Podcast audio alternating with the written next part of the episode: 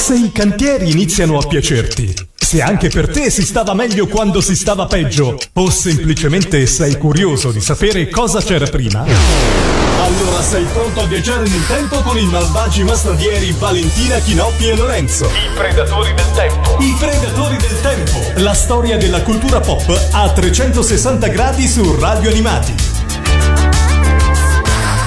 Eccoci qua, ciao a tutti e benvenuti a questa nuova puntata dei Predatori del Tempo. Io sono Lorenzo e qui con me ci sono... Io sono Chinoppi, ciao a tutti, benvenuti. Ciao a tutti, io sono Valentina.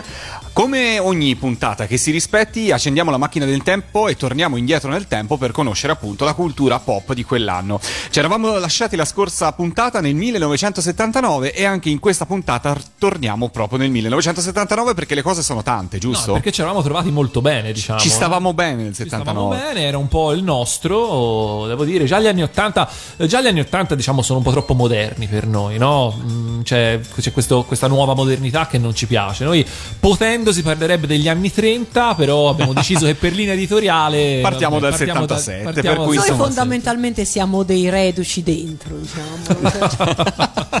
Vale, mi piace questa tua, questa tua presa di posizione così convinta dentro, dai. Sì.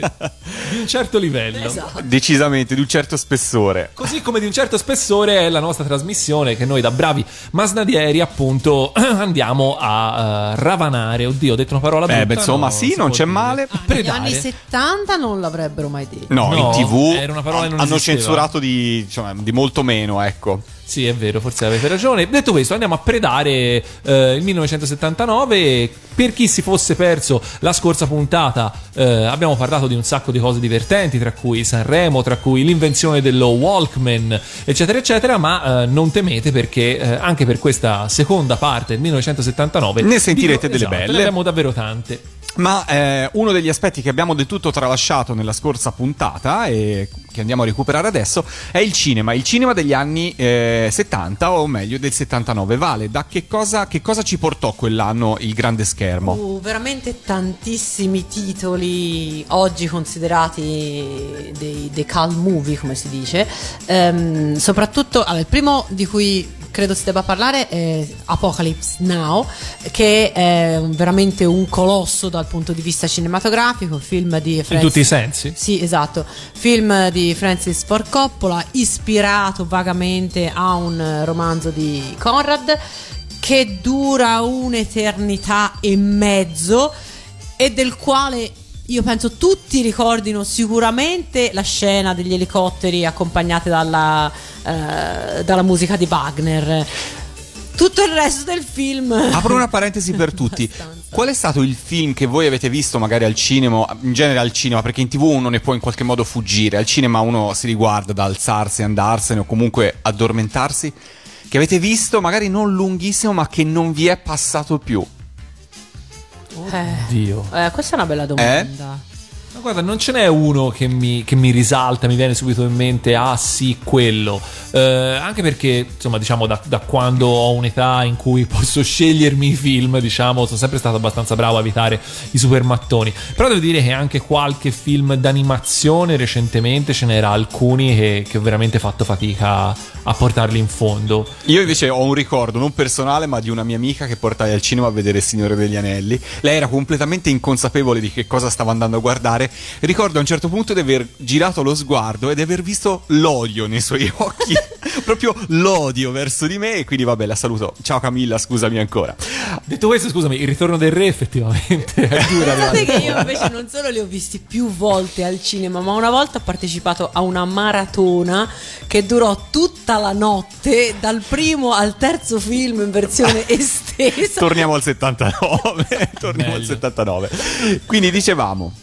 Eh, quindi appunto si parlava di Apocalypse Now che eh, di recente tra l'altro è tornato al cinema con eh, una quarantina di minuti se non anche un'ora in più perché quelle tre ore che durava già di suo potevano essere poche quindi perché, Perché non allungarlo? perché non allungarlo e ehm, Altri film eh, da grande, eh, insomma, da, da gra- grandi blockbuster dell'epoca furono Manhattan di Woody Allen, poi Fuga da Alcatraz, film eh, con Clint Eastwood, poi eh, per chi invece prediligeva temi più impegnati è l'anno di Kramer contro Kramer, ehm, chi invece predilige temi più leggeri quell'anno ha potuto vedere niente meno che Star Trek, il primo film ma soprattutto eh, ha visto un capolavoro.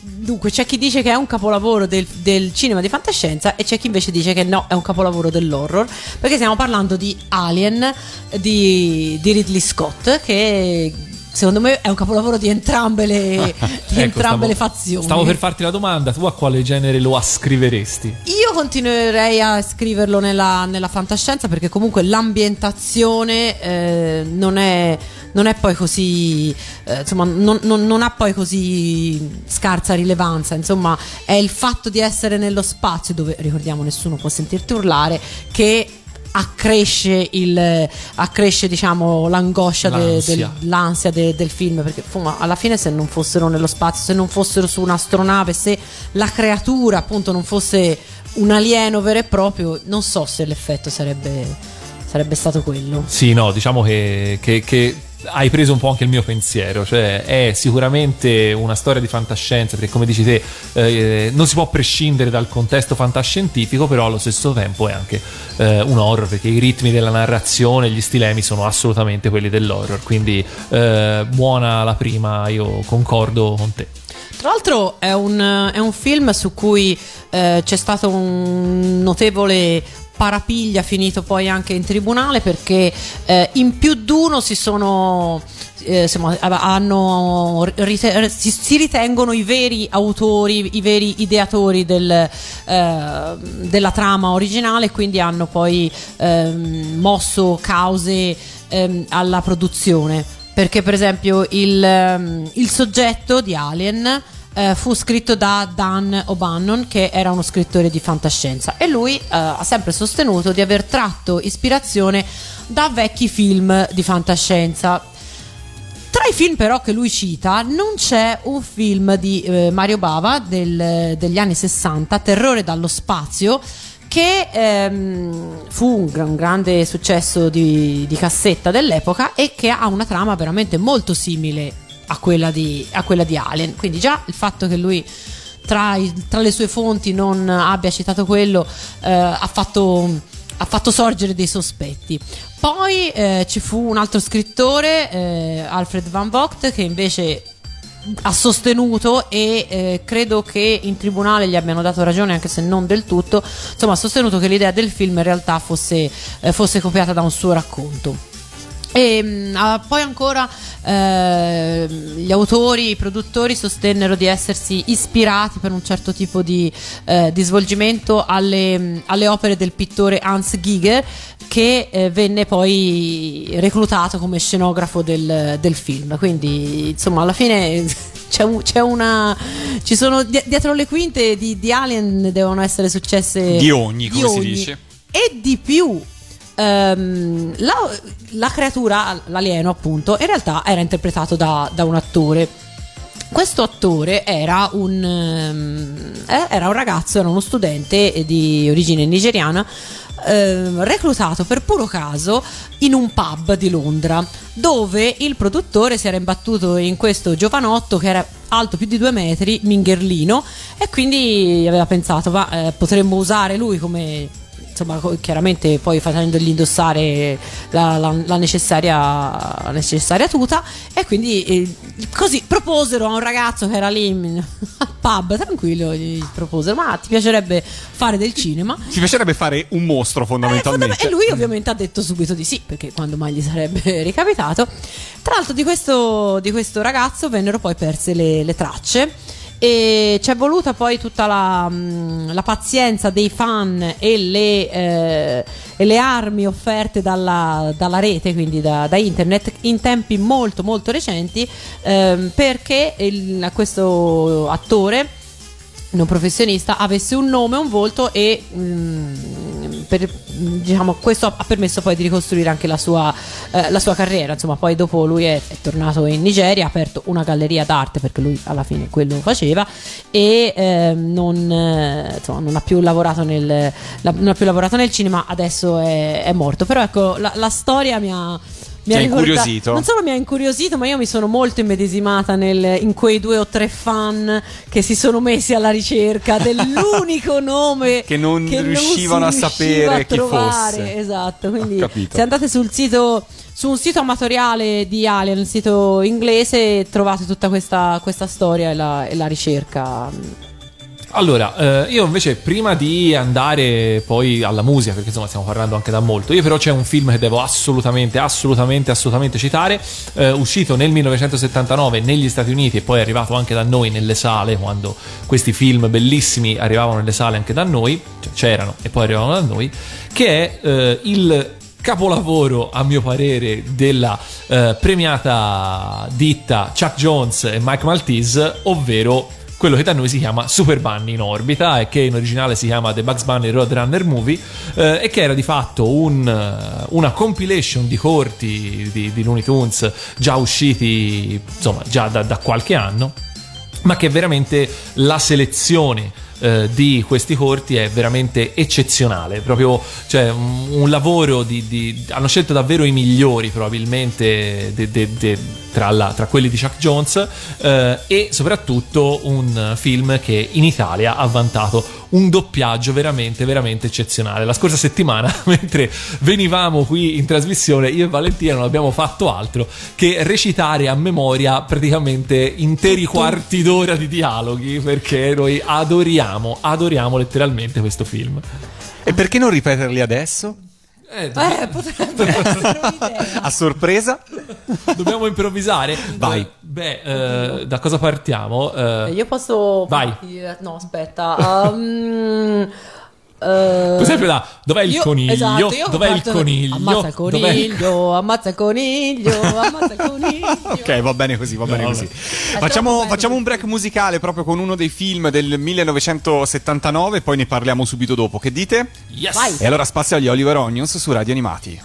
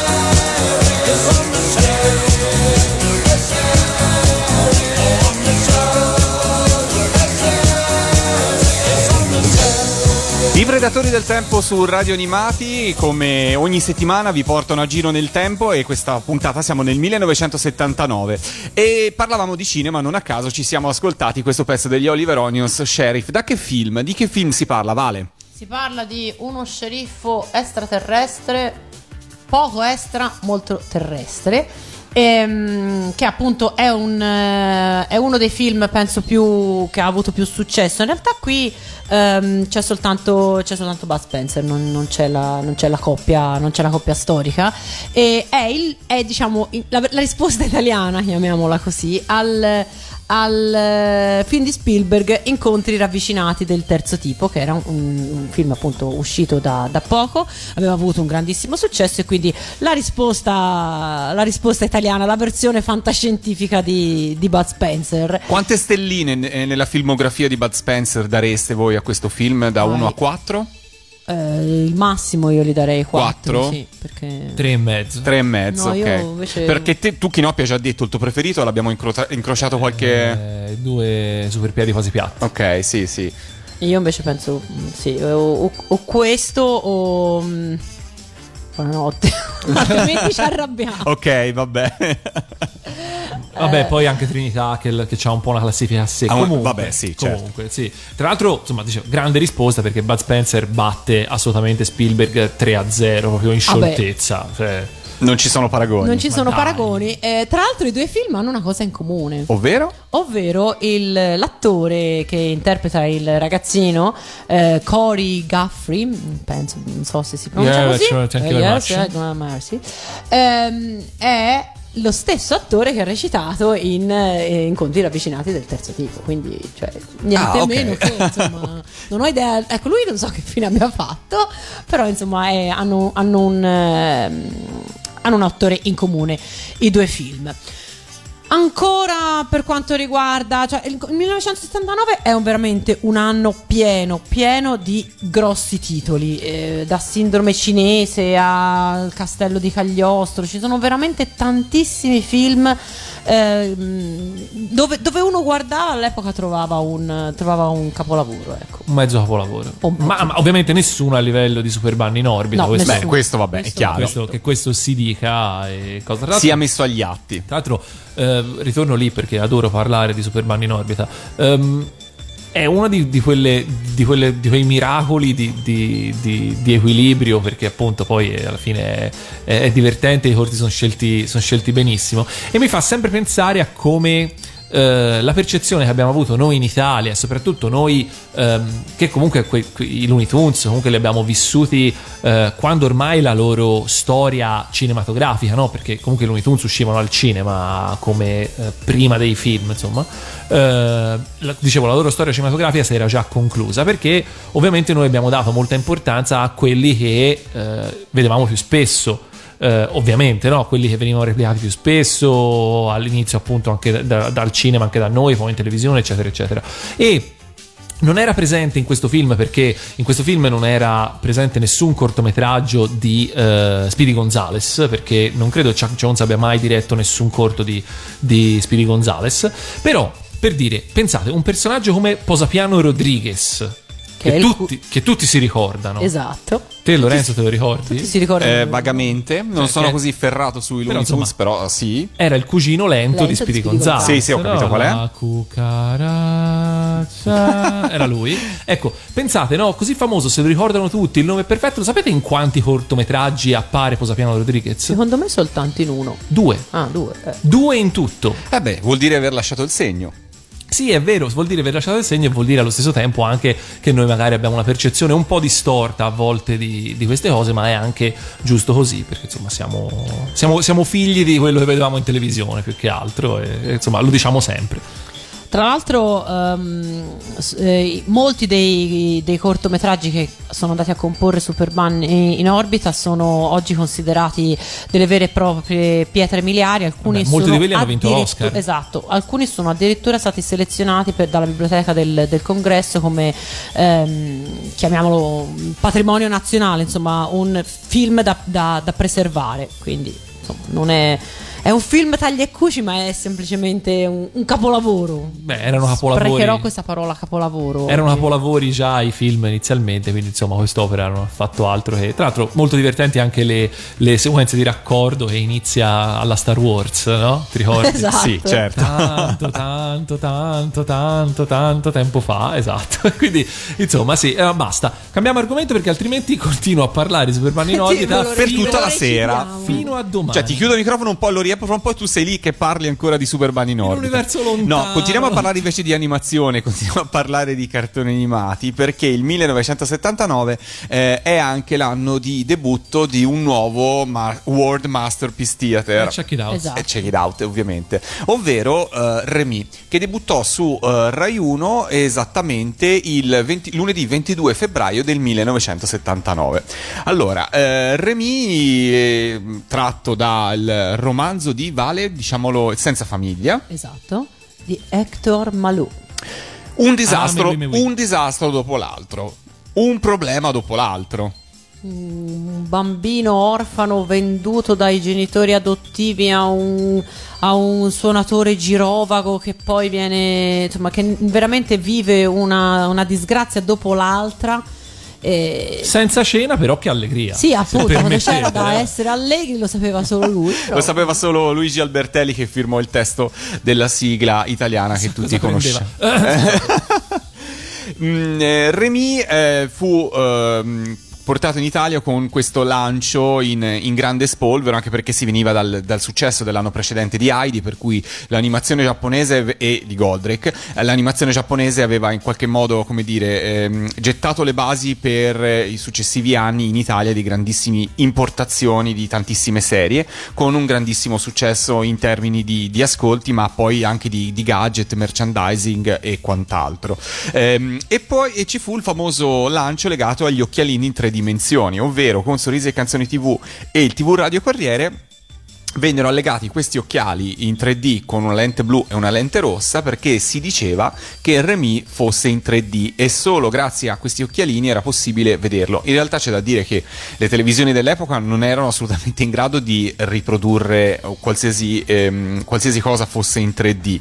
E Eh, Remy non era in 3D. e Remy non era in 3D. l'altro. Diciamo che se non sbaglio, ora qui potrei dire un'inesattezza, però semplicemente aveva, un, ehm, aveva effettivamente qualche, qualche innovazione nella tecnica di animazione sulla gestione dei fondali Esatto. rispetto a quello che era stata l'animazione fino a quel momento. Per cui, so- e nella sigla si vede la scena, se non sbaglio è quando Remy corre, nella sigla si vedono delle montagne dietro, ci sono- c'è questo effetto in cui effettivamente anche il fondale ha un'animazione, si ha una leggera percezione di profondità in più rispetto a quello che potevano essere altri tipi di animazioni. Però finiva tutto lì. Esatto. Questa cosa però fu cavalcata moltissimo, tant'è che ho qua davanti a me un articolo di Il Corriere della Sera proprio del, del giorno del debutto di Remy in televisione e a fianco c'è proprio questa pubblicità con scritto per far saltare fuori Remy dal tuo televisore comprati TV Sorrisi e Canzoni e prenditi gli occhialini. Ehm, ovviamente Tra tu- l'altro molto fashion gli occhialini, eh. gli occhialini Eh beh, sì. fash- molto fashion, sì, sì, molto fashion, però sono, li avevo. sono- ecco, brava, è uno di quei gadget che se uno ha ancora a distanza Eh, di anni veramente purtroppo no. rappresenta una di quelle cose da conservare li assolutamente. avuti, li ho ottenuti per tanti anni. E sì. poi hanno fatto una brutta fine, peccato, peccato. fine Ehm, ovviamente non mancavano le polemiche legate al lancio della serie in Italia, soprattutto Preventive, perché ovviamente preventive. Sto leggendo questo articolo di Gianfranco Simone del Corriere della Sera che diceva appunto che mh, eh, i- quest- mh, parlava appunto di invasioni nipponica in Italia eh, mh, per un paese che è fuori dalla CE, sto leggendo testualmente, che già ci inonda di radioline, televisori, moto e automobili senza, fa- sa- senza favorire le nostre esportazioni. Non, non mi è molto comprensibile. Quindi, e poi mh, proseguiva che poi lo si faccia in nome dei buoni sentimenti traboccanti dal romanzo di Malò o della violenza spaziale di UFO robot è lo stesso. Quindi Certo, è- eh, sottolineiamo violenza spaziale di UFO robot. Per cui, insomma. Pensate un po' a quella che era la, la stampa di quegli anni, come in qualche modo eh, recepivano queste serie di animazioni che poi erano ovviamente un grande successo. E se non sbaglio, tu hai un legame particolare con Remy, giusto Chinoppi? Beh sì, come abbiamo fatto finora per il 1977 e per il 1978, anche nel 1979, nel giorno della nascita de Il sottoscritto, eh, c'era una canzone che era in testa alla hit parade eh, della settimana e in questo caso si tratta proprio della sigla di Remy. E allora ascoltiamocela dalla vetta della hit parade del 1979, la sigla, mitica prima sigla di Remy.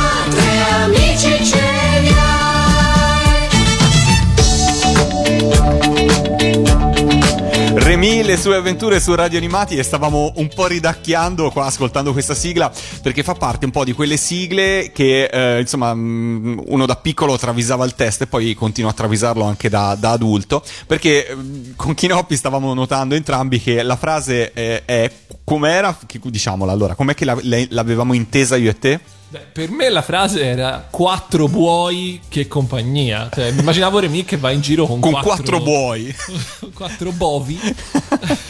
Per- senza cena, però con quattro buoi ne, ne fai fuori uno, voglia te a cena, ci No, vai ma avanti insomma, per un po'. anche- però sono amici e eh, quindi non- appunto, non, dai, puoi farlo. Non si può assolutamente fare. No, immagino appunto si portassero Io dietro anche immagino un certo odore. l'allegria. L'allegria con quattro buoi, effettivamente. E l'odore anche. diciamo che allora andare in giro con quattro buoi ha i suoi pro e i suoi contro. Mettiamola così. Sì, effettivamente sì, dai, può, può essere così. Può essere Però così. insomma, un po' di invidia per il buon Remigio ce, ce- ce l'abbiamo anche. Facciamo un po' di saluti agli amici che sono collegati con noi su Facebook in questo momento, al mio profilo Lorenzo Animati, se non l'avete fatto chiedetemi l'amicizia, saluto Andrea, saluto Gabriele, saluto Fabio e a tutti gli altri che sono all'ascolto come ogni settimana con i Predatori del Tempo. Il lunedì ci trovate in diretta e ci ascoltate altrimenti durante la settimana per tutte le altre messe in onda. Continuiamo a parlare di televisione del 1979 perché nel 1979 eh, arriva il terzo canale della RAI, quello che Oh. oggi noi chiamiamo Rai 3. Allora, facciamo un passo indietro in realtà di qualche anno e più precisamente al 1975 per raccontare il perché nasce Rai 3, perché nel 1975 la Rai viene riformata e viene ehm, attraverso questa riforma se, se vi ricordate nella scorsa puntata abbiamo parlato proprio della nascita di Tele Milano perché una delle cose che questa riforma introdusse era la possibilità di eh, trasmettere via cavo per le televisioni perché nel cavo non sussisteva il problema di una ampiezza massima di banda disponibile per cui più operatori potevano esercitare via cavo. Però fra le varie cose che questa ehm, riforma portò con sé che il, eh, anzi per l'esattezza la legge numero 103 del 14 aprile del 75 sancì la nascita di una terza rete televisiva ovvero Rete 3 all'epoca non si chiamavano i canali Rai non si chiamavano eh, Rai 1, Rai 2, Rai 3 ma Rete 3 eh, nel contempo questa riforma portò la eh, nascita della cosiddetta lottizzazione della Rai ovvero l'assegnazione in maniera neanche troppo velata di ogni canale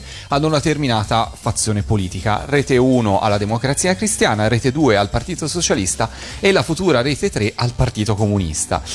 Nonostante tutta questa storpiatura molto made in Italy e forzatura italiana della TV pubblica, c'è da dire che ehm, quella riforma più l'avvento del colore al- nella, TV, nella TV di quel periodo portò una grande iniezione di creatività e competitività fra eh, i vari canali della rete pubblica, anche perché c'è da dire che in quegli anni non esisteva ancora una vera e propria concorrenza privata, a cui di lì a poco poi la TV pubblica sarà- si sarebbe piegata in nome dell'Auditel, perché non esisteva ancora l'Auditel, per cui la competizione che avveniva fra i vari canali, fra Rete 1, Rete 2 e Rete 3, avveniva principalmente eh, per dimostrare che ogni fazione politica in qualche modo era quasi più brava dell'altra in qualche modo a confezionare un prodotto te- televisivo, però c'era di base una ricerca della qualità e dell'innovazione.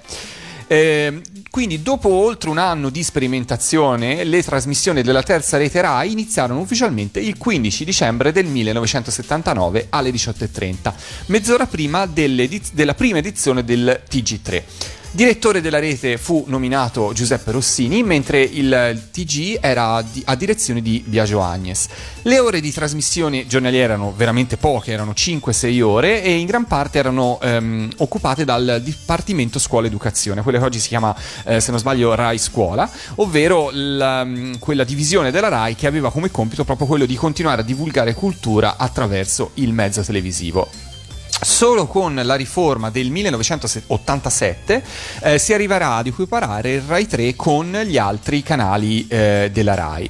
L'altra mm, importante mm, novità è quella del 1983 quando Rete 3 diventò Rai 3 e questo perché? Perché fu fatto un restyling tutti i canali della RAI, nacquero nel 1983 i simboli anche della RAI che ci ricordiamo è l'assegnazione dei colori, la sfera a RAI 1 col blu, il cubo a RAI 2 con ehm, il eh, colore rosso, e il eh, tetra- tetra- tetraedro, credo Sì. si dica così, verde, O, o piramide a base triangolare. Esatto, eh, per quanto riguarda Rai 3. E il, il il nome mutò in Rai 3 anche perché nel frattempo era nata Rete 4 e per cui Rete 1, Rete 2, Rete 3 erano della Rai, Rete 4 non lo era, non si voleva ovviamente cadere in... Tentazione. in tentazione.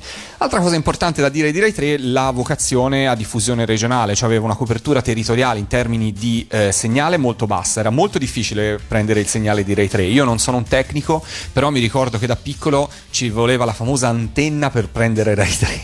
non mi ricordo il perché, non lo so, magari qualcuno all'ascolto è più esperto di me di questo, però insomma c'era bisogno della, della famosa antenna per prendere Rai 3 e, e molte ore di trasmissione avvenivano a carattere regionale come tuttora questo avviene. Fra le prim- primissime trasmissioni trasmesse da Rai 3 c'è da ricordare il processo del lunedì del grande Aldo Biscardi che andò in onda su Rai 3 per tantissimi anni prima di finire poi altrove. Vuoi un ricordo di Rai 3?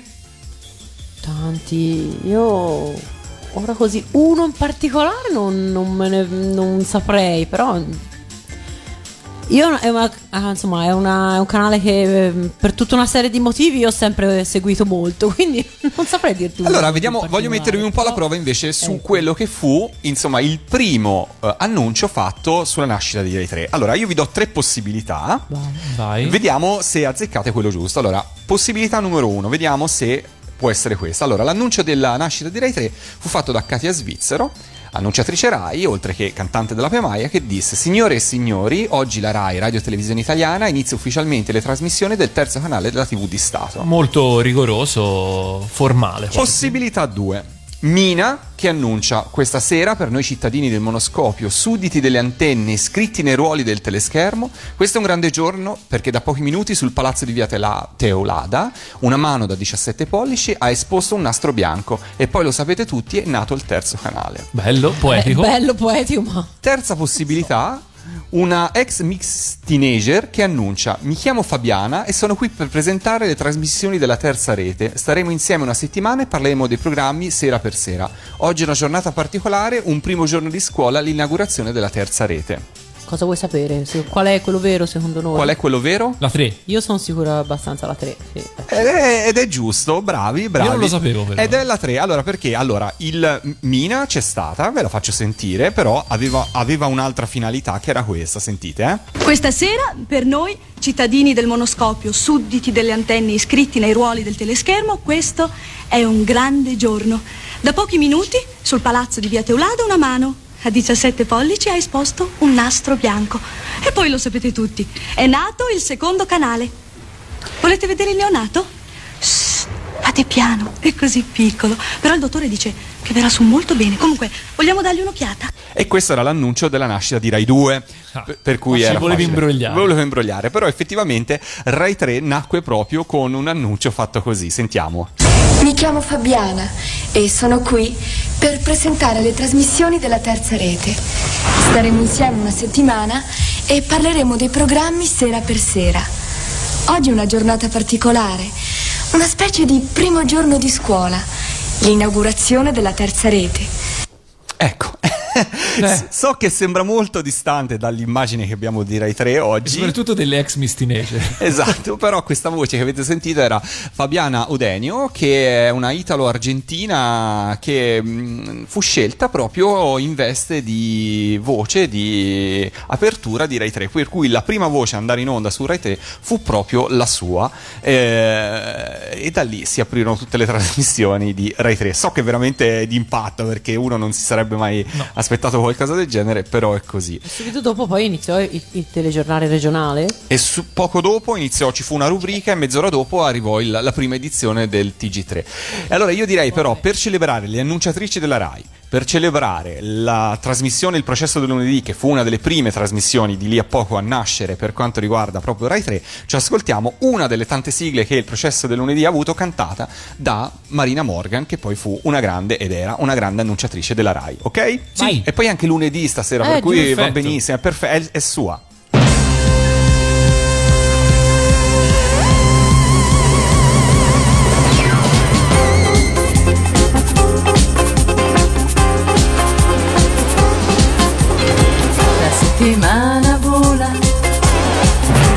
Qui da sola. Quando la festa viene, forse staremo insieme. Mi piace averti accanto, vivere quel momento.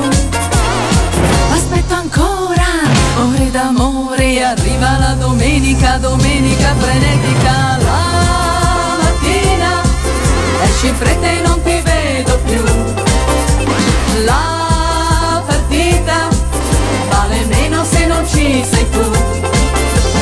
Dentro casa non ti accorgi che ci sono anch'io. Quando torni, troppo stanco, buonanotte via. E lunedì, lunedì, niente vale di più. Lunedì, lunedì, un processo in tv. Se parla un giocatore, non si può far rumore.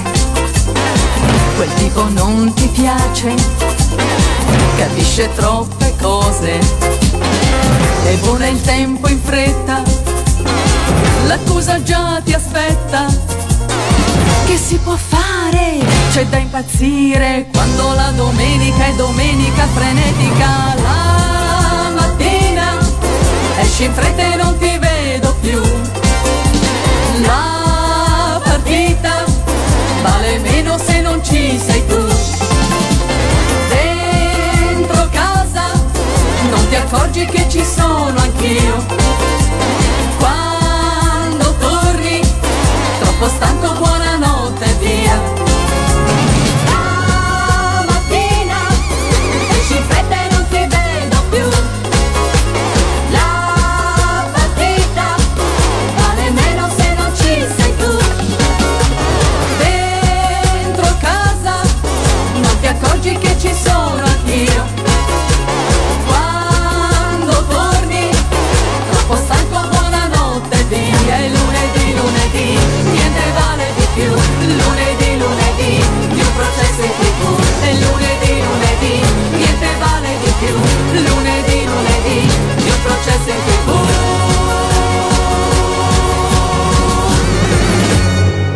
Un finale da Raffaella Carrà per Marina Morgan su Radio Animati I Predatori del Tempo. E dalla TV e dalla nascita della terza TV di Stato, ovvero quella che oggi noi chiamiamo Rai 3, passiamo ad un altro argomento, ovvero giocattoli. Parliamo un po' di giochi del 1979, Vale.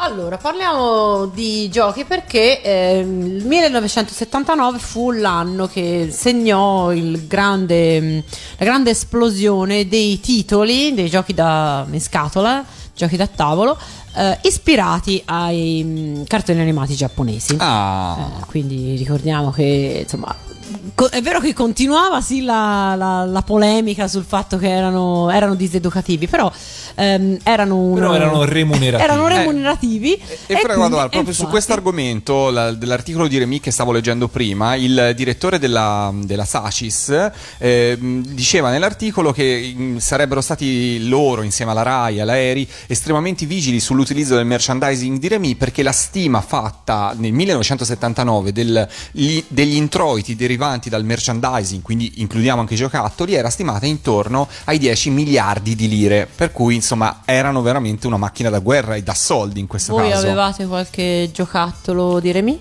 No, Ma nemmeno Ma- per idea. ne- no, niente. Tu sì? Io avevo la. mm, come si chiama? La, la cinepresina, quella della Mipu. Ah, ok, il, Con- fil- il, sì, il filmino. esatto, Mupi, sì, i eh, Mupi, Mupi, Mupi, Mupi, Mupi, Mupi. sì. Sai, forse allora avevo. No, forse Remy no. Ehm, Però ricordo perfettamente la cassetta. Quindi se non l'avevo io, comunque l'aveva qualcuno. Io la- la- l'avevo, ma credo di- sia. boh, Io allora, se l'avevo. non so neanche non lo- se ci ho mai guardato. Se l'avevo non la guardavo mai perché Sì, guardavo esatto. sempre solo Mazinga. ok. Esatto, no, io avevo solo quella, ma comunque no. In realtà non, non sono neanche sicura di averci proprio mai nemmeno giocato. Eh, mentre invece avrei voluto eh, questi famosi giochi da, da tavolo. eh, ispirati a Mazinga o comunque a Goldrick ehm, che ce n'erano, ce n'erano veramente tanti erano ehm, ehm, pubblicati da diverse case, eh, case editrici ora il problema è che questi giochi in realtà erano un po' un si può dire, penso, una fregatura, nel senso che allora, avevano quasi tutti lo stesso regolamento o comunque regolamenti molto simili che a loro volta erano edizioni più o meno complicate del gioco dell'oca, quindi già quello eh, fondamentalmente Sforzo dovevi muovere, sì, zero. zero, dovevi muovere il segnalino ehm, per raggiungere un qualche tipo di, un qualche tipo di obiettivo prima, del, eh, eh, prima dei, dei nemici o di Mazinga o di quello che, o di quello che era. Non solo questo, eh, lo sforzo creativo rimaneva a zero perché all'interno della scatola non c'era quasi niente a livello di componentistica che richiamasse la serie eh, a cui il gioco si ispirava. Quindi nella scatola del gioco di Mazinga o nella scatola del gioco di Goldrake non c'erano segnalini a forma di astronavi o personaggi in miniatura che potevi eh, insomma segna. Sì, sì, appunto, cioè non c'era, non c'era quasi niente che ricordava. Quindi solo la scatola. Sì, fondamentalmente solo la scatola e qualche disegnino probabilmente sulla, sulla plancia, ma neanche Brutto sì, rifatto, tra brutto l'altro, non- rifatto, esatto, non neanche, originali. neanche, neanche originale. E poi era tra l'altro tutto un, uh, un fiorire di nomi sbagliati, cose usate veramente a caso. Insomma, erano veramente prodotti fatti da qualcuno che la serie nemmeno l'aveva neanche non vista, neanche intravista proprio. Esatto, sì, e poi tra l'altro non... eh, appunto sarebbe bastato veramente poco fa- per fare qualcosa di meglio. Ecco quello che magari stupisce è che eh, non ce n'è stato uno di giochi fatti male ma ce ne sono stati veramente un, a decine. Ecco quello che non ancora oggi a distanza di, di tanti anni uno si può, si può chiedere è perché cioè, aveva- avevano in mano il appunto la possibilità, volevano, volevano ricavare 10 milioni, cos'è? 10 miliardi di. Eh, perché di- così costava meno realizzarli ed era tutto introito, ecco perché. Però effettivamente, insomma, fu l'anno, però il 79 che è considerato l'anno del, del grande boom di questo tipo di, di questo tipo di, di giochi. Bene, giusto, perché comunque, insomma, alla fine eh, anche a quell'età ci piaceva giocare e eh, visto che stiamo parlando di giochi e visto che per l'appunto nel nostro piccolo copioncino è subito sotto, io direi di, eh, io direi di appunto passare dai giochi di, eh, diciamo concreti e reali ai giochi più virtuali, ovvero ai videogiochi. Eh, carrellata piuttosto veloce perché in realtà il 1979 in ambito videoludico non è stato un anno ricco di pietre miliari o di avvenimenti che eh, hanno segnato profondamente eh, l'industria dei videogiochi. Però comunque ci sono alcune cose da, da- da ricordare. Eh, l'anno prima ne parlavamo mh, qualche puntata fa è stato l'anno di Space Invaders 1978 che comunque ha fatto un gran traino ed eravamo in un periodo di grande espansione delle- degli arcade cioè delle, delle sale giochi la gente cominciava a eh, frequentarle per davvero e eh, l'Atari 2006 tra le console eh, di casa eh, stava ancora dominando, stradominando il mercato e eh, senza avere una parvenza di concorrenza che fosse all'altezza di impensierirlo.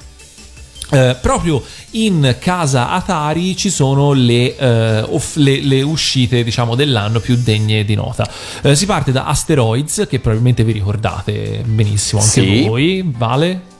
Sì, no, benissimo no, però ho, ho presente. Vabbè, comunque è uno dei primi giochi a grafica vettoriale che era una, insomma, una grossa novità per l'epoca eh, e, eh, per e fu un grande successo di pubblico e per diverso tempo, eh, insomma, dopo un po' soppiantò eh, Space Invaders come gioco più popolare nelle sale giochi, anche se poi a conti fatti eh, Space Invaders ha venduto molto molto molto di più in tutte le sue incarnazioni.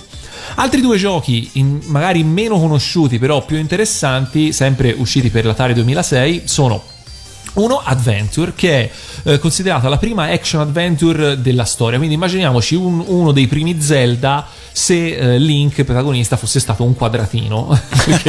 Quello, quello era. Ed era molto interessante perché allora si doveva esplorare questo dungeon fatto di labirinti, ogni tanto c'erano i draghi, cose, ed era molto, eh, molto, molto interessante come, come gameplay per, per l'epoca. Eh, potevi portare un solo oggetto alla volta e quindi era interessante. Eh, la strategia stava tutto appunto nel capire con quale oggetto andare ad affrontare lo, lo- lo schermo successivo per poi magari tornare indietro a recuperare l'oggetto precedente una volta superato il primo ostacolo. Insomma, era molto interessante, ma soprattutto eh, la cosa interessante è che eh, è il eh, primo è il gioco che contiene il primo easter egg videoludico della storia. Eh, adesso è abbastanza normale, è abbastanza eh, insomma, si, si dà per scontato che ci siano degli easter egg all'interno dei videogiochi e per l'epoca ovviamente era eh, una cosa assolutamente impensabile. E, e fu il creatore Warren, Warren Robinet che senza dire niente a nessuno decise di inserire il suo nome all'interno di uno schermo segreto eh, del gioco e questo lui lo fece perché se ne parlò quando si parlò della storia di, di Atari nel 77 mi pare eh, eh, perché Atari eh, proibiva ai, ai creatori di videogiochi di mettere il proprio nome, di firmare i giochi per paura eh, di offerte della concorrenza. Eh, e quindi appunto per protestare per questa cosa eh, fu messo questo, questo easter egg eh, che arrivò di fatto eh, nei i giochi arrivarono sugli scaffali con, eh, con questo easter egg proprio perché appunto nessuno lo sapeva tranne il- chi ce l'aveva messo. Quindi eh, al giorno d'oggi probabilmente ti potrebbero fare molto male in tribunale se, se- se un programmatore fa una cosa del genere insomma la- lavorando anche eh, come programmatore direi sono cose che, che sappiamo abbastanza bene. Eh, un altro gioco molto interessante dell'epoca fu Superman sempre per Atari 2006, non solo perché eh, era eh, uno, dei, uno dei primi giochi su licenza di un, di, una- di- di un, un marchio, di un personaggio molto famoso, perché insomma ovviamente Superman era già super famosissimo, eh, ma per tutta una serie di cose, aveva veramente un gameplay molto particolare, nel senso che... ehm, era, de- era forse la prima volta in cui eh, in un gioco non, non c'erano dei veri, cioè, dei veri nemici da battere, nel senso nemici da battere c'erano ma non era eh, un problema farlo, Il- l- tutta l'abilità stava nel completare la missione nel più breve tempo possibile, c'era un cronometro e eh, Superman doveva ehm, recuperare i pezzi di un ponte che era stato fatto saltare in aria, ricostruire il ponte, catturare eh, Lex Luthor e i suoi scagnozzi eh, e portarli in prigione, eh, ritornare in una cabina E del io telefono. ce l'avevo. Davvero? E io ce l'avevo. Ma era bellino alla fine. E ci ho giocato anche, mh, anche abbastanza perché comunque avevo una buona giocabilità. E- ed era carino. Sì, era- non era male, dai, era mm, ovviamente sulla grafica non ci ho sempre giocato da solo, non, ric- non ricordavo ci fosse la modalità a due giocatori. Sì, che però era strana perché praticamente te comunque giocavi in uno e tipo eh, un- con un eh, joystick si, mm, si comandavano i movimenti orizzontali di Superman e con l'altro joystick i movimenti verticali. Ah, che bella modalità. Che Esatto. bella modalità. Esatto. E c'è da dire che però nonostante appunto fosse un gioco carino, in realtà non ha raccolto tutta questa questa questi soldi questo consenso nel pubblico dell'epoca eh, e vedremo come un caso molto simile avverrà tra qualche anno e eh, sarà decisamente più impattante nel mondo E nella dei storia videogiochi dell'Atari, e nella storia dell'Atari e dei videogiochi in generale. Probabilmente Lorenzo ha già capito a cosa mi riferisco, ma dovremo aspettare il 1983, quindi abbiate pazienza e ci arriveremo. Ma in Giappone? In Giappone, dici questo, sì, in Giappone succedeva anche un'altra, un'altra cosa, eh, ovvero in Giappone il 30 maggio del 1979 sempre, eh, il signor Kenzo Tsujimoto... Chi? Giusto. Il signor Kenzo Tsujimoto, che anch'io ho scoperto recentemente il suo nome, eh, che tra l'altro lavorava, che, scusate mi è scappato un acuto, che tra l'altro lavorava per la IREM, che era un'altra società produttrice di videogiochi, eh, comunque fonda la IRM, che assomiglia anche come nome, IRM Corporation, che eh, insieme eh, alla eh, controllata Japan Capsule Computers si occupava di eh, produrre delle macchine elettroniche da gioco, quindi propriamente non solo videogiochi, ma anche insomma altri tipi di macchine da sala giochi. Eh, Capsule Computers vi dice niente? No. No. Capsule Computers Capcom Cap- Ok, Ah. sì, beh, qui sì. era la Capcom, era la Capcom che poi si sarebbe chiamata appunto Capcom di lì a proprio e di lì a poco. E proprio dal termine Capsule Computers deriva eh, il suo nome perché eh, che aveva un doppio significato. Ora io questa cosa devo ammettere che l'ho letta e la prendo per buona, ma mi fido fino a un certo punto perché è veramente una cosa ultra giapponese. Ovvero, eh, da una parte voleva significare il fatto, l'idea di una capsula come di un oggetto bellino, cioè una capsula ripiena di divertimento, un po' come un gashapon o una sorpresina dell'ovino Kinder. Che per è capirsi. tipicamente giapponese Esatto. ci potrebbe stare. Esatto, il gashapon assolutamente sì.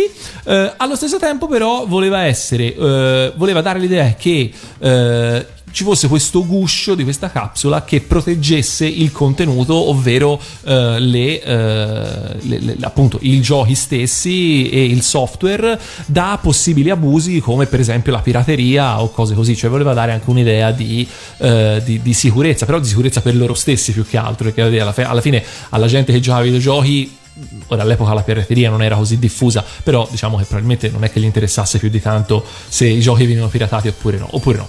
Insomma, detto questo, la Capcom eh, nel 1984 esce con il suo primo videogioco arcade che si chiamava Vulgus e che non ha lasciato grandissimi ricordi eh, di sé nella storia.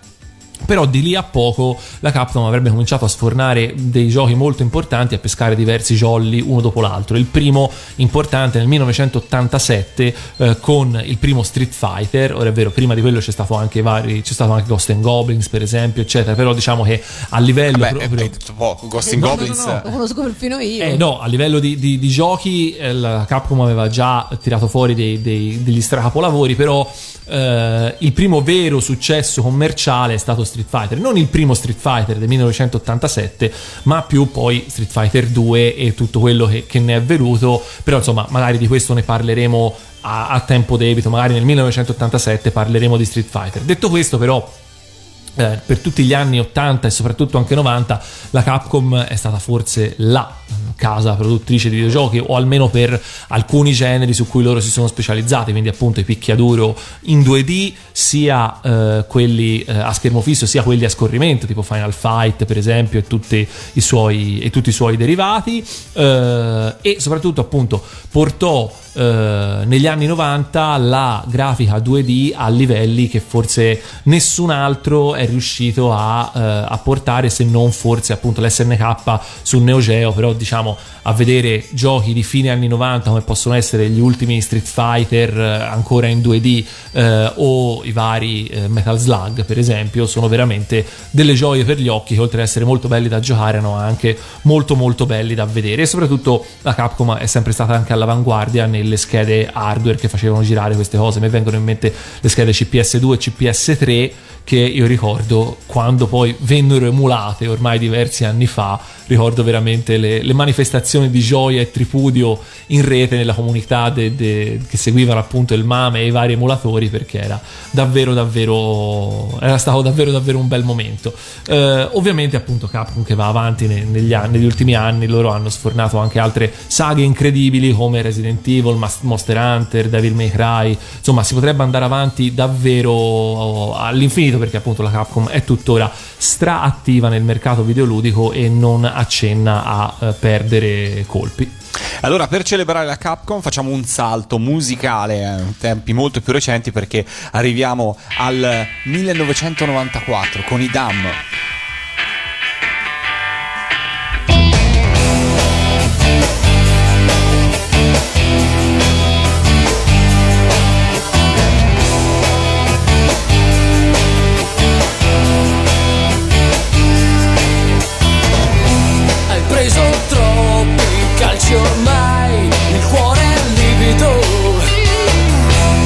Questo sale non va giù e non c'è andato mai.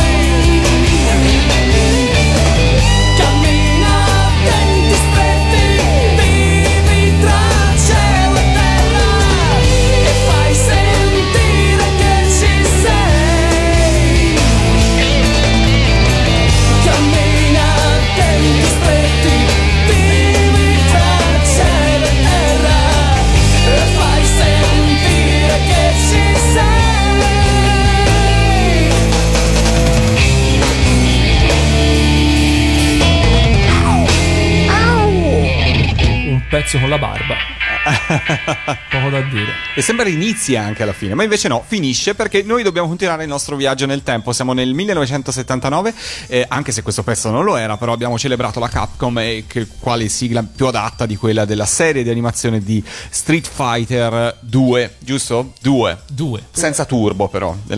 Senza Victory, no, turbo. cos'era? senza, no, no, senza turbo. senza niente. Senza niente, credo. O No, no, era Victory. Victory. Victory, eh. Era Victory, Victory per un quale non esisteva il videogioco Street Fighter 2 Victory, ma la serie sì. Ma la serie sì. Parliamo di. Torniamo a parlare di TV, dai videogiochi torniamo alla televisione perché c'è una serie che secondo me più o meno tutti amano. Io credo che questa serie di cui stiamo per parlare tutti l'abbiano vista almeno una volta nella vita, anche perché credo sia una delle più replicate di quel periodo lì. E sto parlando della serie di The Duke of Hazard, conosciuta da noi come Hazard, o sottotitolo aggiunto io, mio cugino, mio cugino, e poi vedremo perché. Dunque, la serie debutta negli Stati Uniti il 26 gennaio del 1979 ehm, e da noi arriverà poi nel 1981 eh, su Canale 5. 147 episodi, quindi neanche pochi, divisi su 7 stagioni. La trama è abbastanza nota, però insomma per chi i più distratti la, eh, la, la- la ripiloghiamo un po', insomma per chi non l'avesse mai visto lo possiamo ripetere. Allora, ehm, ambientato nella Georgia negli Stati Uniti, in un'immaginaria contea di Hazard che non esiste, i cugini Duke, Bo e Luke, Daisy e zio Jesse eh, vivono in questa contea. All'inizio della storia si scopre che i due cugini, scavezzacollo come la nostra sigla italiana ce li descrive, sono in libertà condizionata dopo che sono stati sorpresi a trasportare clandestinamente whisky. A seguito di, questa, di questo, questo, questa- questo fatto ven- vengono lasciati in, in libertà provvisoria e con il divieto di usare armi da fuoco. Ehm, Che in America non è un divieto da poco. sì, eh. questa America veramente vuol dire che cioè, dovevi, dovevi far, l'hai fatta grossa, insomma, trasportavi del whisky. Beh, Tutto questo senza appunto lasciare la contea governata da eh, Boss Hogg, il governatore appunto della contea, ehm, nonché proprietario del locale eh, Boar's Nest e uomo di eh, male affari, di loschi affari, sempre in combutta con il- lo sceriffo Rosco e altri collaboratori.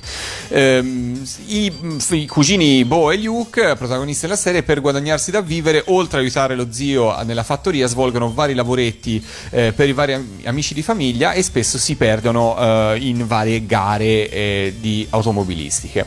Ehm, nel contempo la famiglia Duke è eh, spesso impegnata a um, ostacolare i piani criminali del, del- del loro antagonista per eccellenza, ovvero Boss Hogg.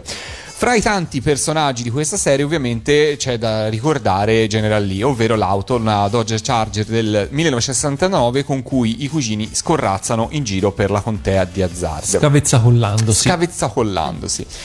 Per quanto riguarda la nascita della serie, c'è da dire che è stata creata dallo sceneggiatore CJ Waldron. CJ, CGY, come lo pronunceresti tu, Kinoppi? Aspetta, dov'è? non lo so. Ok, comunque Waldron. CJ. CJ, forse GY Waldron, GY Waldron, Ah, che già nel sì. 1975 eh, scrisse il film Moonrunners, eh, quindi dove due cugini di nome Grady e Bobby Lee Hug, eh, anche loro al chiaro di luna eludano gli agenti federali di, mh, trasportando eh, su velocissime automobili il whisky di contrabbando e anche in questo caso avevano uno zio che si chiamava Jesse. Quindi sono tante le analogie fra questo film del 1975 e la serie nata poi nel 1979. Un po' di curiosità sulla serie. Nel corso della serie non sono mancati gli stravolgimenti di cast, quasi sempre dovuti a problemi contrattuali o varie ripicche fra il cast e la produzione. La più significativa è quella della quinta stagione, dove i due attori che interpretano eh, quindi John Schneider, il biondo Bo e Tom Wopat, il moro eh, Luke, ehm, improvvisamente partono per ehm, lasciano la contea di Hazard per partecipare a delle eh, gare automobilistiche NASCAR e a sostituire entrambi furono due nuovi cuci- cugini, furono chiamati due nuovi cugini, per questo la serie è molto mio cugino mio cugino, e Coy e Vance, anche loro casualmente uno biondo e uno moro. L'allontanamento però dei due dallo show fu eh, un tracollo in termini di ascolti, per cui alla fine della stagione, della quinta stagione, vengono richiamati e reintegrati i due protagonisti eh, originali a partire dal diciannovesimo episodio. E cosa viene fatto dei due cugini in più che erano stati chiamati in sostituzione? Vengono riallontanati, cioè si tenta di lasciarli parte integrante del cast, ma non ce la fanno, per cui se ne, se ne liberano. Per quanto riguarda invece il... ehm, e poi c'è da dire che comunque nel corso di sette stagioni, di otto stagioni, quante sono, anche altri protagonisti a, a rotazione intanto si assentano dal set per problemi vari, generalmente appunto di mm, contrattuali, e anche in quel caso si ricorre alla tecnica di arriva suo cugino. Per cui insomma è un, un must della serie, diciamo, diciamo così. Per quanto riguarda invece le auto, le Dodge Charge ehm, ne vengono distrutte tantissime durante il corso delle riprese, cioè una media di una due auto a ehm, episodio e si calcola che alla fine della serie ne siano state abbattute più di 300 addirittura. I salti e le varie acrobazie sono quasi sempre fatali per le auto perché appunto si distruggono i pianali, per cui tutte le varie acrobazie fatte dai vari stuntman di cui la serie si ovviamente dotava eh, erano abbastanza letali per le auto, per cui generalmente se ne usava almeno due per episodio perché poi nel frattempo si cercava di riparare se era pos- pas- possibile quella prima per rimetterla poi in funzione. I primi episodi della serie vennero girati in Georgia. Dopodiché, per un- una questione di contenimento del budget, tutto fu spostato negli studi della Warner Bros. a Los Angeles. E fin tanto che gli episodi furono girati in Georgia, pensate c'era addirittura un'auto officina che giorno e notte era impegnata a eh, riparare le auto di- eh, dei gemelli eh, Duke. Solo un episodio in tutta la serie, in tutti i 100 e rotti episodi, ovvero il terzo episodio della prima stagione, fu l'unico episodio in cui l- il generale Lee non è presente. Altra caratteristica fondamentale del generale Lee sono ovviamente i finestrini saldati che, con- che con- costringevano i due, i due cugini a entrare dal finestrino e divenne anche un po' un marchio di fabbrica in qualche modo eh, della serie e la bandiera sudista sul tetto oltre al numero uno. Altra co- Solo uno degli sportelli però non si apriva secondo, secondo me non si aprivano entrambi. Sai che Io secondo me non si aprivano entrambi. no. Chinoppi? Ah, non lo so. Tu non l'hai mai visto? Sì, però non ricordo questo particolare. Eh beh, allora forse però ti ricorderai di questa cosa qua. Perché questo era il clacson del eh, General Lee che ehm, fu scoperto dai produttori della serie per caso perché eh, sostanzialmente incontrarono un camionista che aveva questo clacson a bordo del proprio camion, eh, se ne innamorarono in qualche modo e siccome le riprese erano appunto imminenti decisero di acquistarlo eh, da questo camionista pur di averlo e pur di renderlo un elemento distintivo del generale Lee, pagandolo anche molto più di quanto quel clacson realmente, eh, ri- realmente valesse. Per cui da lì nacque appunto questa in- inconfondibile strombazzata. Ne del- valsa la pena. Sì, esatto, ne Dai, valsa la dai. pena. La serie fu mh, utilizzata anche più volte come strumento di promozione artistico-musicale. perché- Pensavo per la guida sicura. No, guida sicura no, però produzione musicale sì, perché per quanto poi in Italia in realtà questo aspetto ehm, si sia in qualche modo trascurato perché in realtà ehm, quel genere musicale al di là degli Stati Uniti non, non ha grande appeal, ehm, la serie The Duke of Hazzard fu mh, strumento per promuovere tanti artisti di musica country. E come fu fatto questo, questo escamotage? In che modo furono inseriti artisti di musica country all'interno di Duke of Hazzard in questo modo. Boss Hogg era il Erano proprietario. cugini di qualcuno. Non erano cugini, Ah, però cavolo. sostanzialmente Boss Hogg, eh, come vi ho detto all'inizio, era anche proprietario del, del Boras Nest, ovvero del locale eh, della, della contea di, di Hazard. E ehm, in più episodi veniva Boss Hogg stesso, eh, ricorreva al trucco del cosiddetto eh, Celebrity Speed Trap, ovvero taroccava i limiti di velocità. Eh, uno di questi cantanti country casualmente si trovava a transitare un po' come sul Monopoli dalla contea di Hazard. Boss Hogg staccava una multa, faceva staccare una multa salatissima al malcapitato di turno, il quale poteva decidere se eh, pagare la cifra oppure patteggiare un'esibizione gratuita nel locale eh, di eh, Boss Hogg stesso. Per cui eh, tanti artisti eh, country figurano all'interno di The Duke of Hazard e cantano le canzoni in chiusura d'episodio proprio per con questa Bello. scusa, ma in realtà sono tutti artisti della scuderia Warner Bros. che in questo modo avevano un cameo all'interno di un telefilm di grandissimo successo, perché devo dire che la serie riscosse in tutto il mondo un grandissimo successo con una produzione di merchandising sterminata, tant'è che uno dei motivi del contendere fra i protagonisti fu soprattutto la gestione dei diritti di merchandising. Della serie sono stati tratti anche una serie di film eh, per la televisione, alcuni con il, il- il cast originale, altri meno, e, e anche dei film al, al cinema, ma secondo me, a mio avviso, sempre di insomma un po' secondaria importanza. Eh, per quanto appunto l'abbiamo detto in Italia, la serie sia arrivata solamente nel 1981 su sullo schermo di Canale 5. Eh, io direi di ricordare e salutare i gemelli Luke, Bo e Luke, perché io più che Hazard li ho sempre chiamati Bo, Bo e Luke. Luke, Bo e Luke, Eh, cioè, certo, diciamola così. anch'io. Qual era il moro e qual era il biondo? Vediamo chi se lo ricorda. Io me lo Bo sono. era il biondo Sì. e, Allora. e Luke era quello scuro. Sì, sì. È giusto, è giusto, è giusto, è giusto. Io ho sempre confusi, devo sempre ri- ri- non me lo ricordo mai. Però appunto li abbiamo definiti prima, anzi li ha definiti così Luigi Albertelli che nel 1981 firmò, stavolta non con Tempera ma con Augusto Martelli, questa indimenticabile sigla di Duke of Hazard, ovvero Hazard.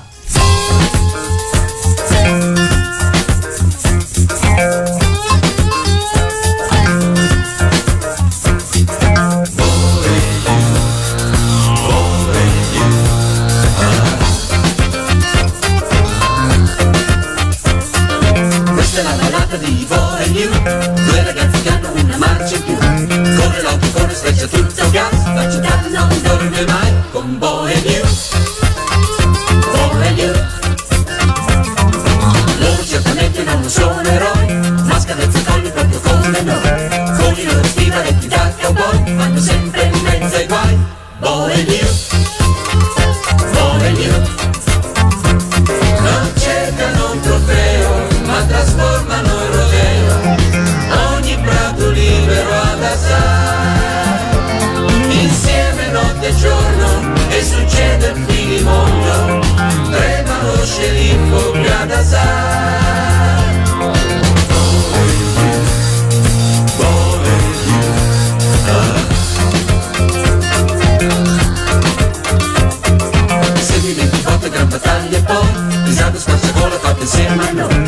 strade sanno whisky e di chewing gum Ma tutta in libertà con Bo e Liu Bo e Liu La vita va tranquilla nel profondo sud Attenti a fare i conti insieme a Bo e Liu Se qualcuno un giorno poi incontrerà Vedrete cosa vi dirà di Bo e Liu Bo e Liu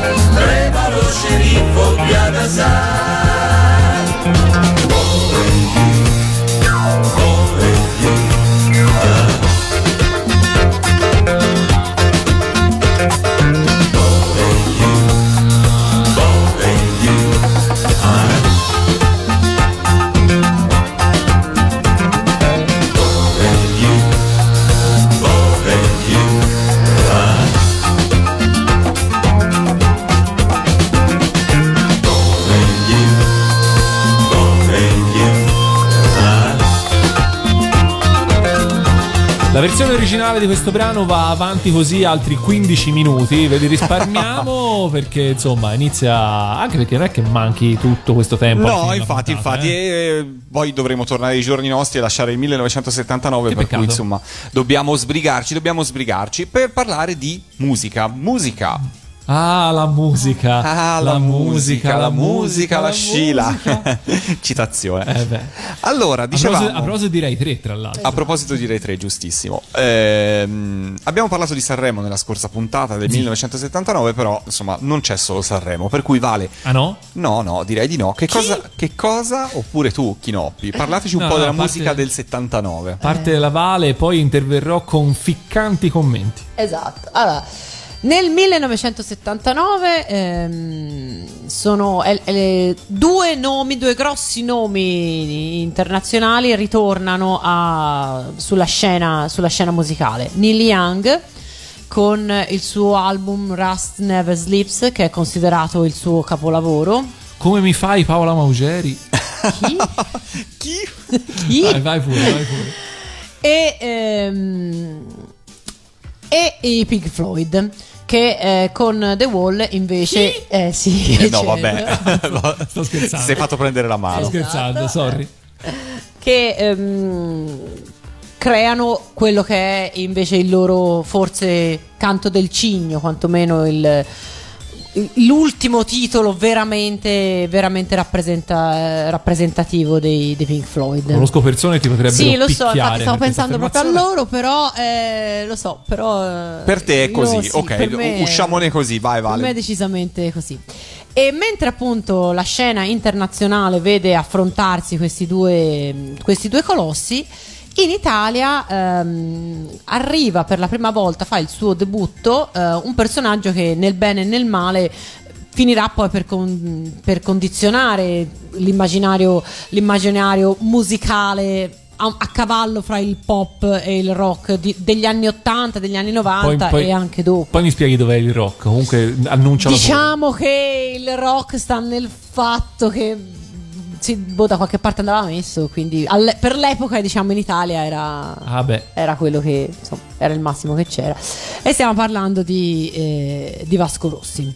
Vabbè, dai, sì, secondo me Dai, è, è do- rock Vasco Rossi. rock? Ma Dai, sì, ma- dai. no. Magari non in tutte le canzoni, però guarda, cito e saluto Massimo Luca, che ho avuto il piacere di rincontrare proprio giorni scorsi alla convention di TVpedia dove, abbiamo parla- dove ha parlato apertamente tutti anche di, di Vasco Rossi e di rock. E una delle cose che ha detto, ovviamente, è che secondo lui, eh, lui non era molto distante dalla vostra opinione sul- di quanto potesse essere rock Vasco Rossi, però Vita Spericolata lo è. Comunque no, no, il rock è uno stile di vita e Vasco insomma Sì, uno stile vero. di vita è rock. Vabbè, sì, sì. Lo ha avuto quantomeno. Quello è vero, quello è vero. Negli Eh, stessi- nello stesso anno, insomma, in quegli stessi anni in cui appunto Vasco Rossi si faceva conoscere al mondo intero, eh, Franco Battiato eh, entrava in classifica con una canzone che Chinoppi ama molto, vero? Sì, cavolo, perché l'era del cinghiale bianco, oltre ad essere un gran pezzo, a me fa ricordare una cosuccia che abbiamo fatto qualche anno fa ormai qui su, su Radio Animati. Non l'ho fatta io, in realtà l'ha fatto eh, il buon amico Alex Cazzura, che salutiamo. Allora- ed era questa. Ce l'ascoltiamo eh, per celebrare Battiato con l'era del cinghiale bianco. Quando si parla di, anima- di animali bianchi su Radio Animati è più facile imbattersi in lui. Viene l'etane in Africa, nelle nottate estive, la notte è troppo buia, non ci faceva uscire, un cacciatore bianco il chiodo fisso dei felini albini e spera che ritorni presto Kimba, il leone bianco. Spera che ritorni presto Kimba, il leone bianco.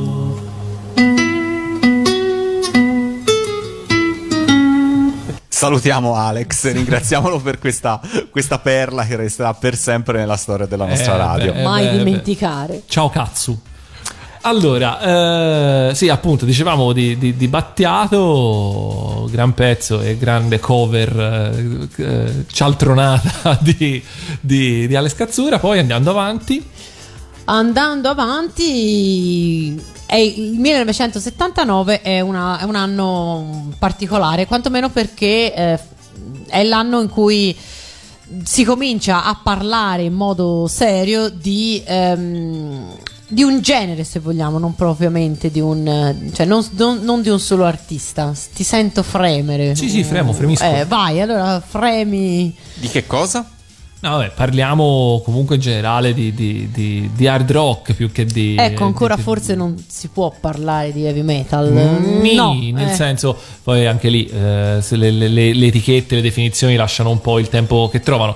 Però, appunto, il 79 è l'anno in cui esce eh, Highway to Hell, eh, poco da dire. Tra l'altro, recentemente è anche venuto a mancare eh, Malcolm Young, eh, quindi insomma, eh, un'altra perdita importante nel panorama, eh, nel panorama del- della musica, insomma, quella Questo avveniva nel mondo, ovviamente, più che in Italia. Sì, Sì. sì. No, perché ricordo che i 45 giri più venduti di quell'anno era. Cioè, a proposito di metal, no? Eh beh, Cioè, non è esattamente metal questo.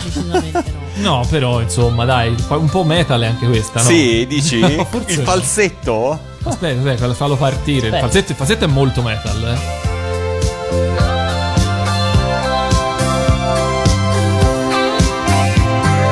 Dammi il tuo amore, non chiedermi niente, dimmi che hai bisogno di me. Tu sei sempre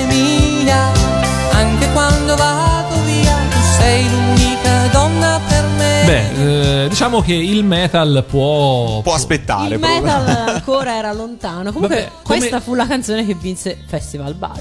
Eh beh, sì, fu il 45 giri più venduto in quell'anno in Italia. Comunque diciamo che non è come- così come il rock and roll è uno stile di vita, anche il metal è probabilmente uno stile di vita e quindi anche Alan Sorrenti E non tutti possono forse, abbracciarlo. forse dentro era no, non tutti, in effetti no.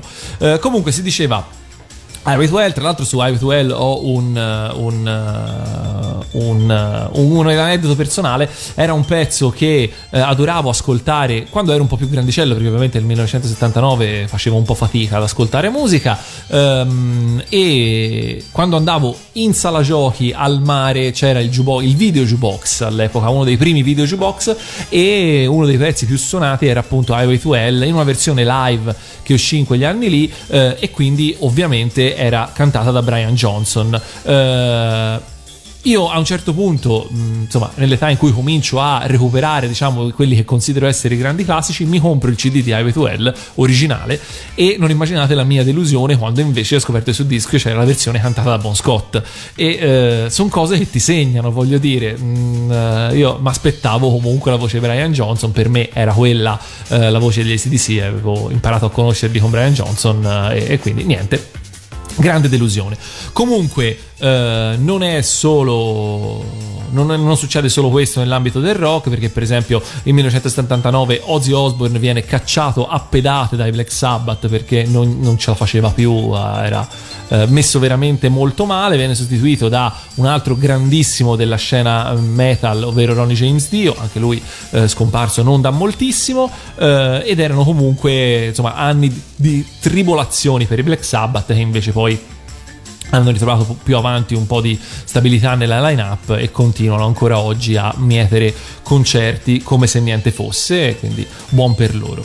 Eh, ci sono anche altre- altri dischi eh, molto importanti del periodo, eh, per esempio eh, si parla di Clash e di Joy Division, due eh, band completamente diverse però hanno segnato tantissimo quegli anni, no Vale? Sì, decisamente sì, per motivi probabilmente opposti. Assolutamente. I, cl- eh, i Clash, diciamo, sono legati al- all'onda lunga del, del punk inglese, comunque che ancora, ehm, insomma, che ancora aveva, aveva da dire la sua, però ecco rispetto per esempio ai Sex Pistols ehm, propongono una, una musica forse più, più raffinata, anche testi più, eh, più meditati. E, mm, è sempre musica rospante insomma sempre musica ehm, energica. Però nello stesso tempo c'è una c'è un diciamo, io almeno ci- già ci si poteva sentire secondo me un- una volontà di cercare anche altre, altre strade. Insomma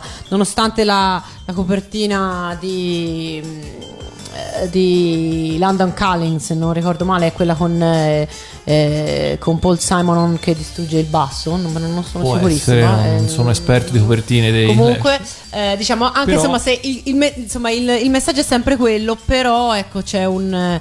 eh, oltre alla protesta, oltre alla, ehm, alle schitarrate in, in allegria, c'è forse già uno strizzare l'occhio, comunque un cercare eh, la strada che porterà poi al, al decennio, al decennio successivo. Tra l'altro io non sono un esperto di copertine dei Clash, ma so che mi è successa una cosa molto divertente la scorsa settimana, ovvero ero andato a trovare un amico e in quel momento stava appunto ascoltando London Calling e mi è arrivata in quel momento una telefonata da Londra, pensate. Ah, alle volte le... Allora, Eh, ah! Incredibile? Mamma mia.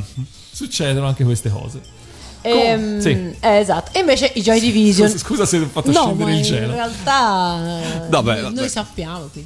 I Joy Division invece è tutta un'altra faccenda. Ecco, a proposito di gelo, ehm, i Joy Division fanno un tipo di musica all'opposto. Tetra, ricercata quanto, quanto si vuole, ma eh, profondamente mh, pervasa da, da un'inquietudine insomma, che, che- che mira, che vira facilmente all'angoscia. Ecco.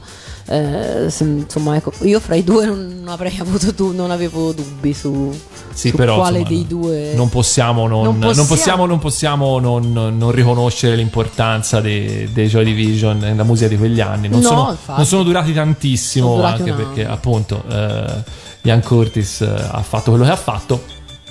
Però insomma. Eh, diciamo che l'importanza l'hanno lasciata così come, come Clash alla fine eh, ci sono pezzi che sono ancora sulla bocca di tutti e nelle orecchie di tutti e quindi insomma tanto di cappello a, a queste band. Bands. Esatto, e, e poi il 79 è l'anno considerato l'anno della, della nascita del rap, niente meno che, quindi ehm, ci sono i primi gran, il, il primo, il primo grande brano rap de- degli Sugar Hill Gang, eh, Rappers Delight, Delight. Eh, esatto, è considerato quindi le- l'apripista del, l'apripista del genere. Poi insomma il 1979 è comunque un anno pieno anche qui di, di grossi, grossi titoli, Sì, grossi oh, Ma- calibri. quindi Michael Jackson facendo- con Off the Wall che stava completando la sua, la sua trasformazione. eh, eh, esce Regatta de Blanc dei Police, che in quel periodo erano veramente un gruppo incredibile. vera- Cioè, quegli anni lì erano, erano quasi inarrivabili, a mio avviso. eh, ed esce. eh, I Was Made for Loving You eh, dei, dei, Dei dei Kiss, Kiss. Che segna da un lato il, il definitivo- la definitiva esplosione della band che fino a quel momento erano famosi quasi esclusivamente negli Stati Uniti nonostante insomma avessero già tutto almeno a livello diciamo di immagine per sfondare in tutto il mondo. Però allo stesso tempo eh, defi- cioè è quello che eh, diciamo la commercializzazione assoluta dei Kiss perché diciamolo I Was Made for Loving You era un pezzo disco Eh sì, Cioè, e infatti non diciamo- manca mai nelle serate disco. Esatto, fatto e finito. E non manca mai nei concerti dei Kiss. Si, si pare che eh, non abbiano mai saltato un, eh, un- cioè non esiste un concerto in cui eh, sia fuori scaletta. Ah, vedi, vedi. sempre- Non l'hanno mai rinnegata perché in genere Hanno i gruppi o, o i cantanti che hanno successo e che arrivano all'apice con un pezzo, non dico solo, però insomma con uno in particolare poi hanno sempre un periodo di distacco nella propria carriera in cui quasi lo rinnegano, invece non è stato così per i Kiss. Comunque, diciamo, per la realizzazione di quel pezzo, i Kiss si sono affidati all'aiuto di quello che all'epoca era ancora un produttore abbastanza alle prime armi, ovvero Desmond Child, che però poi sarebbe diventato importantissimo, soprattutto per, per- negli anni 80 e 90, perché diciamo è stato un po' il produttore che ha accompagnato tutte quelle rock band che si sono un po' svendute, no? Quindi da Bon Jovi agli Aerosmith, tutti i vari lentoni degli Aerosmith, eh, vari insomma pezzi che abbiamo visto di cui abbiamo visto i video su MTV con la figlia di Liv Tyler, con, la- con Liv Tyler eh, nei video ecco erano quasi tutti scritti o comunque eh, con la collaborazione di Desmond Child lo stesso Alice Cooper eh, ha collaborato con lui per i pezzi un pochino più smelosi con la stessa Poison che che comunque, ragazzi, è un pezzone, per cui non sto assolutamente sminuendo Dai. il lavoro. Cioè, sono spesso delle, delle mezze ballad o anche delle tutte ballad, però che ballad. cioè, Che ballad. Che ballad. Che do ballad che ha fatto Desmond Child a tutti quanti. Eh, insomma, 1979 ci sono sicuramente altre cose, ora non mi vengono in mente. Cari Si compagni, eh sì, si chiude un'epoca, ma si chiude anche una puntata dei Predatori del Tempo perché dobbiamo tornare ai giorni d'oggi. E per farlo, però, dobbiamo scegliere un pezzo in chiusura. Visto che di questo anno abbiamo saltato tante sigle di cartoni animati, vi faccio fare una scelta. Allora, possiamo scegliere fra. Gig Robot, che è del 1979, Sì, sì. arrivò in Italia nel 1979, il grande, il grande Mazinga, Idem, arrivò in Italia. nel 79. Judo Boy, Non lo dire, no, so cosa stai per dire. Don Chuck Perché Castoro. devi far scegliere noi. Allora dobbiamo scegliere per alzata di mano. Valentina, che cosa scegli? Grande Mazzinga. Come fai cioè, con l'alzata di mano se gli chiedi cosa scegliere? Valentina, io speravo, io ti, io ti speravo complice, però ormai hai detto. Lo hai detto, io, io ti, io ti facevo complice. Scordate. Cioè, ti facevo complice perché. Cioè, scusa. No, non non vuoi sentire un pezzettino. Ma abbiamo parlato dei Kiss adesso. Chuck Castoro Don Ma- Chuck Dopo ma- i Kiss. no, vabbè, dopo i Kiss. Ma la sigla mi piace anche, è il cartone che non sopporto. No, va bene, va bene, va bene. Allora, il grande Mazinga, Chinoppi, Dai, va bene anche dai, per sì. te.